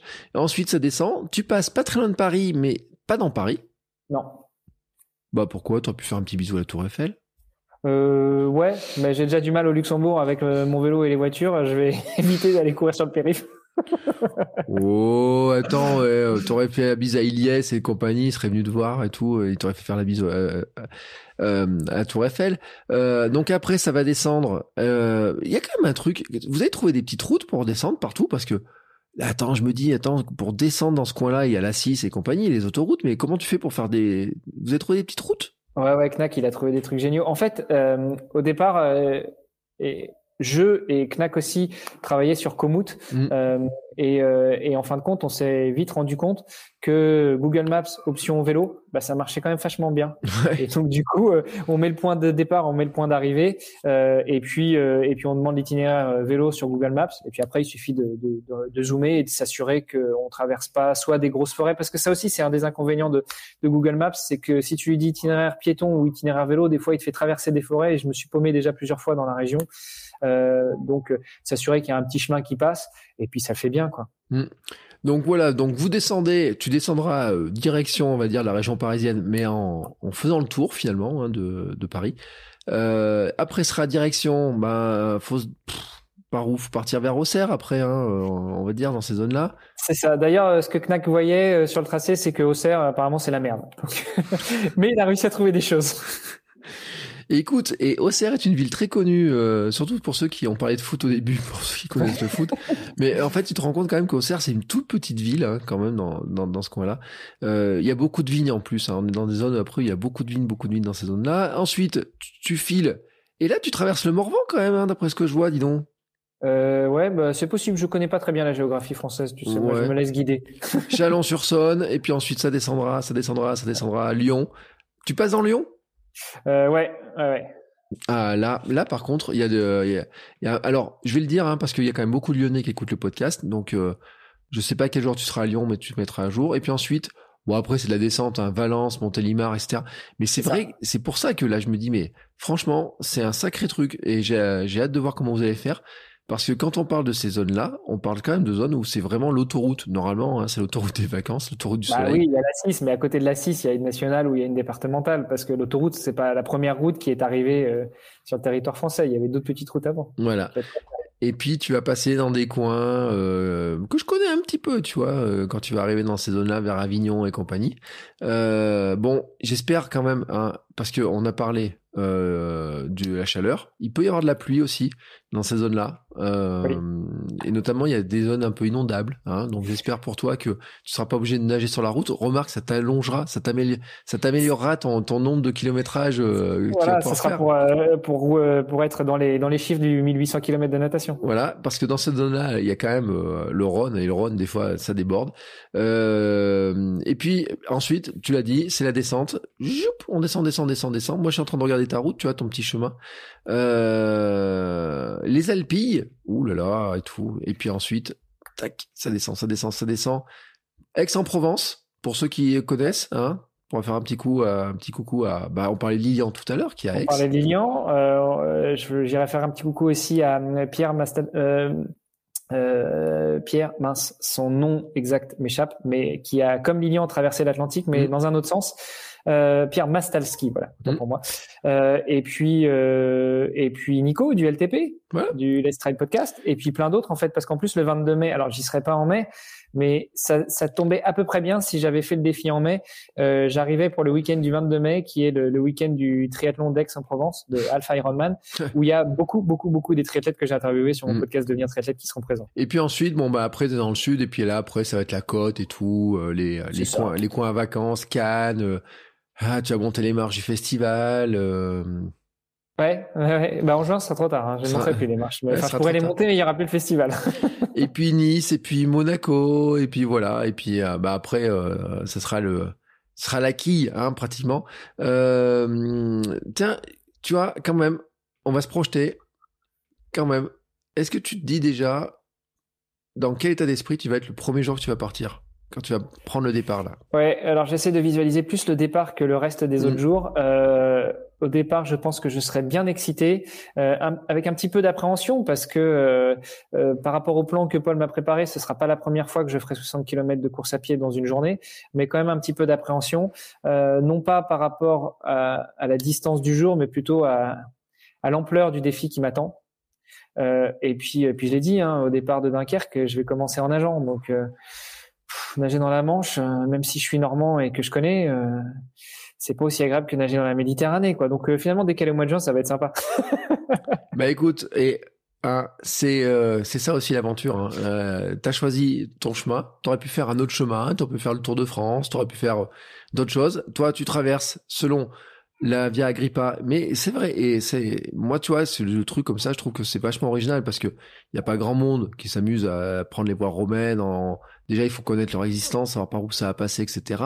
Donc déjà, ça m'a interloqué un peu, je pense. Toi, les, les gens, ils vont dire tiens, mais il y a des voies romaines qui passaient par là, etc. Je trouve que c'est une idée qui est qui change un peu parce que euh, entre ceux qui font le tour de la France, qui font des trucs comme ça, etc. C'est vrai qu'il y a le côté swimrun qui est drôle, enfin qui est, qui est drôle. Hein. Euh. J'ai pas regardé si tu passais par autour de Saint-Étienne là où on était, on avait fait notre swimrun parce que tu aurais pu faire un espèce de petit euh, traversée, un petit coucou, un petit coucou aller, aller toucher un petit peu la petite euh, le toit, la petite truc de l'église qui dépasse là au milieu du lac. Mais bon, euh, t'aurais pu continuer ton petit chemin comme ça. Euh, en tout cas, eh ben écoute, on peut te sauter qu'une belle réussite. Alors on l'a peut-être pas trop dit, mais en ce moment, ça fait quoi 15 jours que tu es à l'arrêt? Ouais, c'est ça. Que je suis à l'arrêt de course à pied, mais pas à l'arrêt du reste. Euh, J'en ai profité pour mettre euh, à profit ce temps non, seulement pour nager, parce que euh, la partie natatoire, euh, je l'avais pas laissé de côté, mais je, je c'était pas la priorité en ce moment. Je nageais plutôt deux fois par semaine. là, depuis que j'ai arrêté de courir à cause de ma blessure au genou, et eh ben je nage tous les jours. donc déjà, j'ai fait ça. J'en ai profité aussi pour faire un peu plus de muscu et de mmh. renfort, notamment eu égard aux exercices que m'ont montré aussi bien mon kiné que Paul, mon entraîneur. et puis et puis j'en ai profité aussi pour avancer sur quelques podcasts que j'avais en retard. Et d'ailleurs, euh, il y a le podcast Reconversion Aventure qui faisait partie du projet Agrippa qui va bientôt voir le jour. Mais c'est un peu une Madeleine de Proust, un peu comme kilomètre 350. alors ça, c'est un coup bas. Alors ça, monsieur, c'est un coup bas. Ça, c'est Mais peut-être que quand l'épisode sortira, tu l'auras enfin lancé, non? Écoute, j'ai dit en mars, je lance ça en mars. Euh, voilà. Euh, en tout cas, écoute, bon, comme toujours, c'est un plaisir hein, de t'avoir parce que ah là là, on a fait tellement de live, on s'est tellement amusé, on a tellement discuté et tout, mon ami, que euh, forcément, euh, il fallait que qu'on discute de ton projet. Euh, on, je t'ai dit, je te réinvite après. Ça marche. Mais peut-être Peut-être qu'on fera des petits clins d'œil. On fera un call entre les deux le 18 juin, c'est ça? On fera un petit call. On... Peut-être qu'on fera des petits lives Instagram, un truc comme ça pour tenir en courant. En tout cas, on partagera pour que tu en suives parce que il y a plein de gens. Franchement, je suis sûr que si on regarde un petit peu le parcours, il y a plein de gens qui vont se rendre compte qu'ils sont sur ton passage. Mm-hmm. avec euh, à tel ou tel moment, ils sont pas obligés de faire les 60 bornes avec toi. Euh, ce jour-là, ils peuvent venir courir, euh, en faire 10 et puis repartir dans l'autre sens, en faire 10 pour rentrer chez eux. Euh, S'ils ont des peut-être, il y en a peut-être certains qui ont les clés des piscines. Tu sais pas, tu sais? Ah ben c'est vrai, il y a peut-être des, il y a peut-être des gens qui, qui gèrent des piscines, il y a peut-être des maîtres nageurs, il y a peut-être, il y a peut-être dans, dans cette belle communauté plein de gens qui pourraient aider aussi à ce niveau-là. Voilà. Donc si vous pouvez aider, si vous pouvez lui donner, euh, si vous pouvez donner les clés des cimetières aussi pour qu'il y voit, mettez-lui des petits panneaux comme quoi l'eau elle est potable au cas où parce qu'on sait jamais. Euh... Vous, imprimez des petits, euh, des petits logos de hamster, des petites têtes de hamster, l'emoji euh, du hamster, et puis vous les mettez sur les portes des, des cimetières comme ça je saurais que je peux aller boire un verre. Voilà. En fait, on va mettre des hamsters partout. On va mettre une petite tête de hamster partout et partout où tu verras une tête de hamster, tu sauras. Tu sais, c'est comme à une époque ils mettaient les trucs là pour les croisades avec les trucs, je sais pas comment. Et ben là, nous, on va remplacer par des hamsters et ça voudra dire qu'en fait, tu es en territoire ami. Tu sais, c'est ici, tu trouveras à manger et à boire. Peut-être même, et je le dis, ça se trouve, il y en a peut-être même qui vont t'ouvrir les portes, qui vont dire, allez, aujourd'hui tu dors pas dans le camping-car, tu vas dormir dans un lit bien douillet, etc., pour te remettre, etc. Donc si vous avez, si vous voulez aider, déjà, on l'a dit, Patreon, euh, ou Kofi. Euh, peut y avoir aussi euh, peut-être des sponsors qui seraient intéressés. Peut-être qu'il y a des gens qui ont des camping-cars. Peut-être, oui, va savoir, ou qui connaissent des gens qui auraient des camping-cars, etc. Allez savoir. Et bien sûr, tous les liens sont dans les notes de l'épisode. on le redit. là maintenant, soigne-toi bien quand même, hein. Merci. Je, je vais me. Aujourd'hui, je me repose et puis demain, je vais faire une séance d'aquajoning. Ça va me faire du bien. Ouais, je t'ai pas demandé combien de paires de chaussures t'avais prévu d'user pendant ton petit ton petit périple. ça va dépendre des chaussures que je vais mettre. On en a parlé en off euh, avant de commencer l'épisode. J'étais parti pour faire le défi en, five fingers, qui ont une durée de vie à peu près de 1200 km. Euh, mais je vais retourner sur des chaussures un peu plus entre guillemets classique. Et donc là, on est entre 800 et 1000 km. Alors ça, c'est la théorie, hein, parce qu'en réalité, des paires de chaussures qu'on utilise tous les jours, même si je vais essayer de tourner, allez, je vais partir avec cinq paires de chaussures, ça devrait le faire. Voilà, cinq paires de chaussures. Donc si, si vous êtes euh, si vous avez des chaussures pour Hermano 42, 42, non 42 et demi, 43 la, la pointure. Voilà, n'hésitez pas. Hermano est capable de se chausser au rayon femme, donc vous pouvez aussi lui envoyer des chaussures roses. Euh, lui, il a les pieds qui rentrent euh, dedans sans aucun problème. C'est ça. Hein, on l'avait dit une fois, tu m'avais fait rigoler. avec un modèle féminin. Moi, je rentre pas dedans, mais en tout cas, toi, tu peux. Moi, t'as des palmes. D'ailleurs, je comprends pas pourquoi t'es pas avancé plus vite. Mais oh non, j'arrête, j'arrête. Ça fait la deuxième pique que je t'envoie. Je suis désolé. Ça, c'est très bas. Ça, c'est très, très, très, très bas. C'est un coup très bas. En tout cas, je mets tous les liens dans de l'épisode euh, pour bien entendu te suivre. On se donne rendez-vous un petit peu au fur et à mesure, hein, parce que c'est un petit peu loin, etc. les prochaines étapes. Et après, je te le répète, hein, après euh, au mois de juillet, quand tu seras rentré, etc. Tu tu seras le bienvenu à nouveau. Et puis, euh, pour discuter de ça. Et en tout cas, on t'envoie tous nos encouragements, toutes nos, la force du Hamster Running Club. Tu sais qu'elle est avec toi, elle est derrière toi, la force des hamsters. Je le sais. Parce qu'on le sait que la communauté, en fait, vous voyez pas, mais il y a plein de gens de la communauté qui l'aident, etc. Parce que plein de noms qu'on a donnés, en fait, ce sont des hamsters. Hein, c'est aussi euh, un petit peu la force du, la force du, du truc. Et euh, écoute, euh, on peut pas te dire merde parce que ah ben trop tard. Euh, on va se faire bannir de Spotify, mais euh, comment on pourrait te le dire? Parce que toi qui es polyglotte, tu vois, t'as uh un petit cri de un petit cri de guerre, tu vois, un petit truc comme ça qu'on pourrait dire sur, sur le passage? Écoute, j'ai pas réfléchi, mais non, juste euh, juste bon voyage, bonne route. Bon voyage. Eh bien écoute, Hermano, bon voyage, bonne route. Euh, entraîne-toi bien, prépare bien les derniers. Euh, enfin, les derniers, t'as as pris un peu de marge, donc t'as un petit peu plus de, un petit peu de rab. Euh, N'hésitez pas, bien sûr, tous à aller soutenir euh, Hermano. Et puis nous, eh ben écoutez, bah vous savez quoi, on se retrouve la semaine prochaine pour un nouvel épisode, nouvel invité, nouveau sujet, nouvelles aventures. Euh, on verra un petit peu où tout ça nous mène, etc. Et puis allez savoir, peut-être que d'ici là, j'aurais peut-être commencé le vélo, hein, parce que moi aussi j'ai mon petit euh, un petit défi à préparer. Euh, mais moi, tu vois, j'ai pris un défi qui part sur quelques heures, quelques limite deux trois jours, parce que moi partir un mois de la maison, pour l'instant, c'était trop. Tu vois, chacun son truc. Et pour ça, rien que pour ça, tu vois, je te dis un grand bravo. Bon, ben, écoute, merci. Et puis il y a un truc que tu as oublié de dire, c'est que si vous nous écoutez sur Apple Podcast ou sur Spotify, allez mettre une petite note 5 étoiles et sur Apple Podcast une petite revue. Ça aide à faire remonter le podcast dans euh, dans la liste des podcasts. Et puis euh, avec des gens qui voient plein de belles recommandations, bah, ça va leur donner envie de l'écouter. Eh ben écoute, merci pour la pub, merci beaucoup, hein, euh, parce que bon, il y a le truc automatique après quand même qui se met, tu sais. Hein, ouais, ouais, je sais. Tac, tac, tac. Euh, mais c'est vrai que Spotify, pour ceux qui écoutent le podcast sur Spotify, sur l'application mobile, n'oubliez pas, vous pouvez mettre un 5 étoiles. Euh, et effectivement, ça aide le podcast, ça être découvert, etc. Et ça encourage plein de gens à venir. Et vous savez que moi, le podcast aussi, c'est un petit peu mon gagne-pain quand même. Hein. Euh, donc ça fait partie aussi. J'ai besoin d'un peu de visibilité aussi pour bah, pour financer les suite des projets. Allez, sur ce, Hermano, je te laisse à tes occupations familiales, sportives. Euh, soigne-toi bien, renforce-toi bien, prépare bien, et puis euh, à très bientôt. Merci Bertrand, un gros bisou à toi et à toute la communauté. Ciao, ciao. Ciao. Bon, c'est encore moi. J'ai un dernier petit mot à vous dire avant de vous laisser écouter un autre épisode de podcast. Si vous avez apprécié cet épisode, je vous invite à vous abonner, bien entendu, au podcast. Vous pouvez le faire sur Spotify, Apple Podcast et tous les lecteurs de podcast. Mais aussi, si vous le voulez, à laisser une petite note 5 étoiles sur Apple Podcast. Vous savez que ça aidera le podcast à se faire découvrir et à permettre à plein de gens de découvrir aussi les vertus du mouvement. Allez, ce coup-là, je vous laisse et je vous souhaite à tous une très belle journée.